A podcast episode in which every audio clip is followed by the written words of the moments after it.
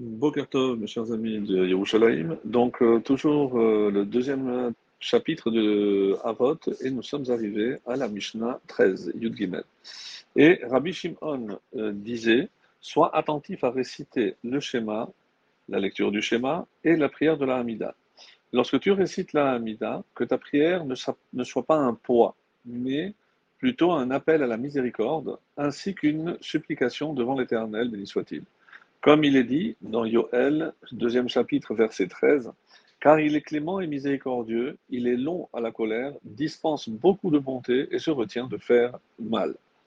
Et troisième chose, parce qu'on avait dit que chacun des élèves avait enseigné trois choses, la troisième chose, c'est ne sois pas un impie par toi-même. Ou alors on peut dire, et ne sois pas mauvais devant toi-même. Donc on va essayer de voir en premier lieu comment euh, nous aide à comprendre cette Mishnah euh, Ovadia de Barthénoa. Et il dit d'être pré précautionneux donc concernant la lecture du schéma, notamment concernant le fait de le réciter déjà en son temps. C'est-à-dire, comme on le sait, c'est avant la troisième heure Zmanit, ce qu'on appelle Zmanit, c'est-à-dire du jour, ne soit pas révolu. Et euh, ceci est spécifié dans le traité de Brachot, la deuxième Mishnah du premier chapitre. Il en est de même concernant la Hamida, à savoir concernant le fait que de réciter chacune des trois prières quotidiennes au moment qui leur ont été imparties par nos sages, ni avant, ni après. Et toujours dans le traité de Brachot, c'est dans le quatrième chapitre, on nous donne tous ces, euh, tous ces détails. Un poids, qu'est-ce que ça veut dire un poids C'est-à-dire comme un homme qui serait obligé, malgré lui, de faire quelque chose de fixe et de répéter, se disant sans cesse quand pourrais-je me décharger de cette obligation, donc comme une charge.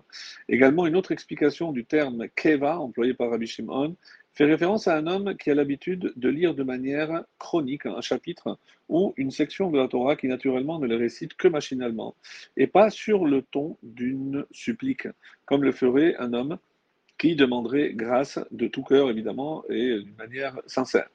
Car il est clément et miséricordieux, c'est-à-dire qu'Hachem recherche les supplications, car c'est lorsque euh, l'on implore, montrant par là qu'on est convaincu qu'il est la seule force existante dans le monde, qu'il est miséricordieux sur le champ.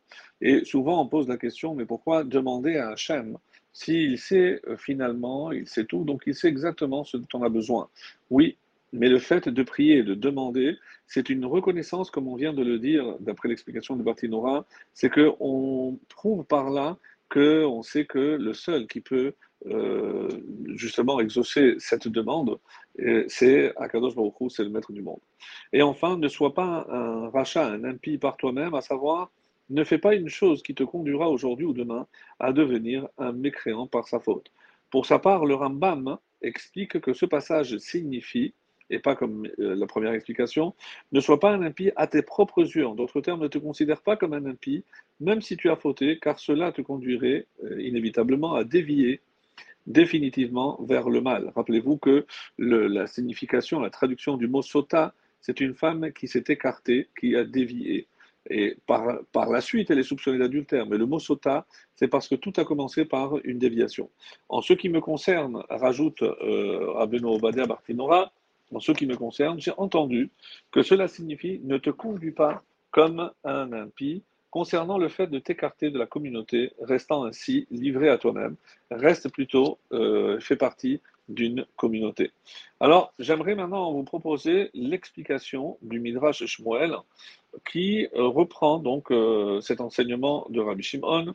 Sois attentif à la récitation du schéma et de la prière récite-le, donc comme disait euh, Bartinora, à l'heure prescrite, mais ne fais pas de la prière une chose fixe, en tombant dans la routine ou en la considérant comme une obligation fastidieuse et euh, dont il faut d'ailleurs s'acquitter au plus vite. Lis justement euh, la tfila, la prière avec ferveur, comme euh, Barthénoura l'a expliqué, de tout ton cœur. En effet, une prière récitée machinalement est comme considérée comme un corps sans âme. L'enseignement de la Mishnah trouve d'ailleurs un écho dans le verset de Michelet, dans le chapitre 10, le verset 5, Amasser des provisions en été et d'un homme intelligent. Somnoler pendant la moisson, c'est se couvrir de honte. L'homme intelligent qui amasse des provisions durant l'été fait allusion évidemment à celui qui, non content d'accomplir les mitzvot quotidiennes, cherche sans cesse l'occasion d'en faire davantage. D'autres somnolent pendant la moisson ils ne s'acquittent même pas de leur obligation minimale. La Mishnah leur demande instamment de réciter au moins le schéma et l'amida, deux mitzvot extrêmement importantes. Elles exigent évidemment un effort particulier parce qu'elles doivent être accomplies durant les premières heures de la matinée. Et c'est vrai qu'on a du mal souvent à se lever tôt en toute saison, en été, parce que les nuits sont courtes, et en hiver, évidemment, à cause du froid.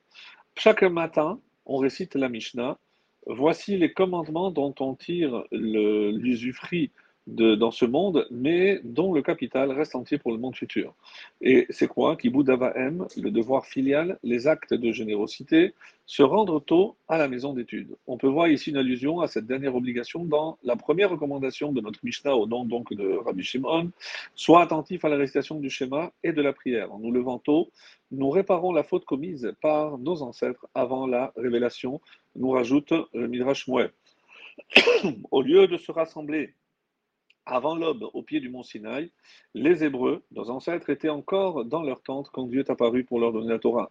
Ils eurent tellement honte qu'ils refusèrent de sortir de leur tente jusqu'à ce que Moshe ait réussi à les convaincre. La suite de la Mishnah, on a dit que quand tu pries, ne fais pas euh, de la prière une chose fixe, mais surtout un appel à la miséricorde. Ne fais pas de la prière une chose fixe, rajoute le Midrash Moël, qui doit être nécessairement exaucée par Dieu. Il l'accepte par bienveillance et par pure miséricorde, et non en regard de la piété du fidèle. Le Midrash, d'ailleurs, illustre cette idée par ce récit, un récit vraiment poignant. Lorsque Moshe monta dans le royaume céleste, Dieu lui montra toutes ces salles de trésors, dont celle qui contenait la récompense réservée à ceux qui étudient la Torah et à ceux qui accomplissent des actes de bienveillance. Mais une salle était plus spacieuse et plus belle que les autres. Donc Moshe a demandé mais à qui ces trésors étaient-ils réservés? Dieu lui a répondu, je veux les donner à ceux qui ne s'attribuent aucun mérite, qui reconnaissent qu'ils n'ont pas droit à une récompense et que tout ce qu'ils reçoivent leur est accordé par pure miséricorde. D'où le terme de, dans va être employé à propos de la prière de Moshe, va être Anan, et de la même racine que Chen ou Hanina, la grâce. Moshe donc s'en remit à la grâce de Dieu, il demanda à recevoir les trésors réservés à ceux qui ne s'attribuent aucun mérite. Une autre explication, d'après cette Mishnah, dans la Mishnah 11, Rabbi Shimon avait déjà dénoncé le mauvais payeur qui ne rembourse pas ses emprunts. Il est considéré comme méchant, même euh, s'il n'a pas les moyens de payer sa dette, il ne peut invoquer son manque de ressources car il aurait dû demander Dieu au moment propice, c'est-à-dire à, à l'heure de la récitation du schéma et de la prière. Et par là, d'ailleurs, on apprend l'importance de faire ces deux prières en leur temps. Ces bienfaits sont comme un prêt que nous lui remboursons en proclamant son unicité dans le schéma et en lui rendant grâce quand, pendant la Hamida. Cependant, précise Rabbi Shimon, nous ne devons pas nous considérer comme un débiteur qui s'est acquitté de payer ses dettes et qui peut se passer d'un nouvel emprunt. La prière doit être un appel à la miséricorde et une supplication, car nous avons besoin de Hachem, du Maître du monde, tout au long de notre existence. Enfin, ne sois pas méchant à tes propres yeux. Selon le Rambam, il faut toujours se considérer comme un homme moyen. Celui qui se voit mauvais n'éprouvera aucun remords pour ses péchés. Et malheureusement, donc c'est ça, il ne se repentira, il ne se repentira, il repentira pardon, jamais et continuera sur sa mauvaise voie. Une autre explication, ne sois pas méchant à tes propres yeux. Ne commets pas des péchés connus de toi seul, car tu ne peux les cacher au Saint béni soit-il. Celui qui atteint ce degré de crainte recevra une grande récompense, comme c'est dit dans Shirachirim, le deuxième chapitre, le verset 14, Ma colombe nichée dans les fentes du rocher, cachée dans les pentes abruptes, laisse-moi voir ton visage, entendre ta voix, car ta voix est suave et ton visage gracieux. Dieu dit à Israël, si tu accomplis le mitzvot, même quand les autres ne te voient pas, quand tu es niché dans les fentes du rocher, j'entendrai ta voix et accéderai à toutes tes requêtes. Shabbat, shalom et voilà.